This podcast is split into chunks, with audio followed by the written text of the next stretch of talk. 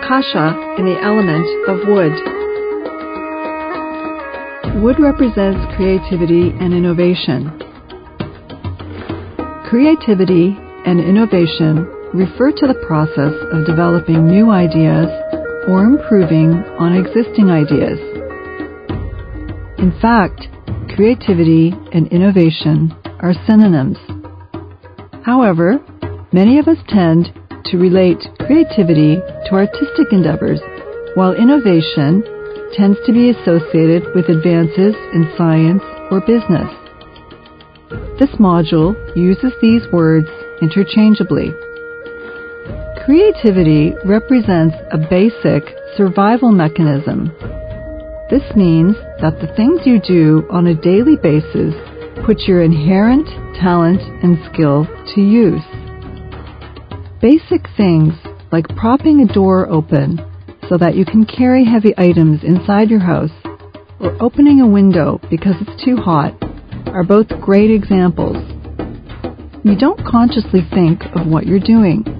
You simply do these things to survive.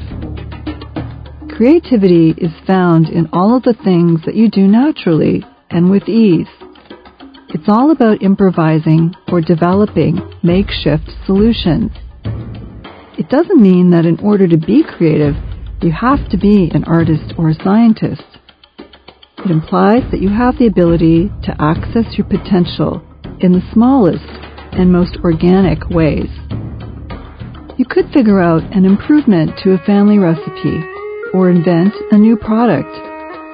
There's no limit to your potential.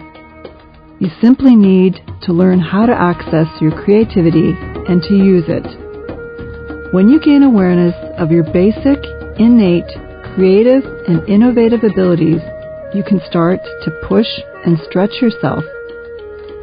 People typically think of themselves as either creative or not creative, innovative or not innovative.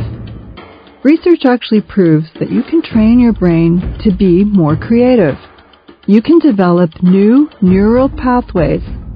Developing new neural brain pathways helps you to move forward and stay on the path to success and self-realization.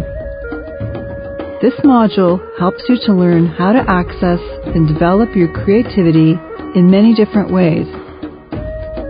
It gives you access to all of the tools that you need to further your journey towards Akasha, your infinite potential.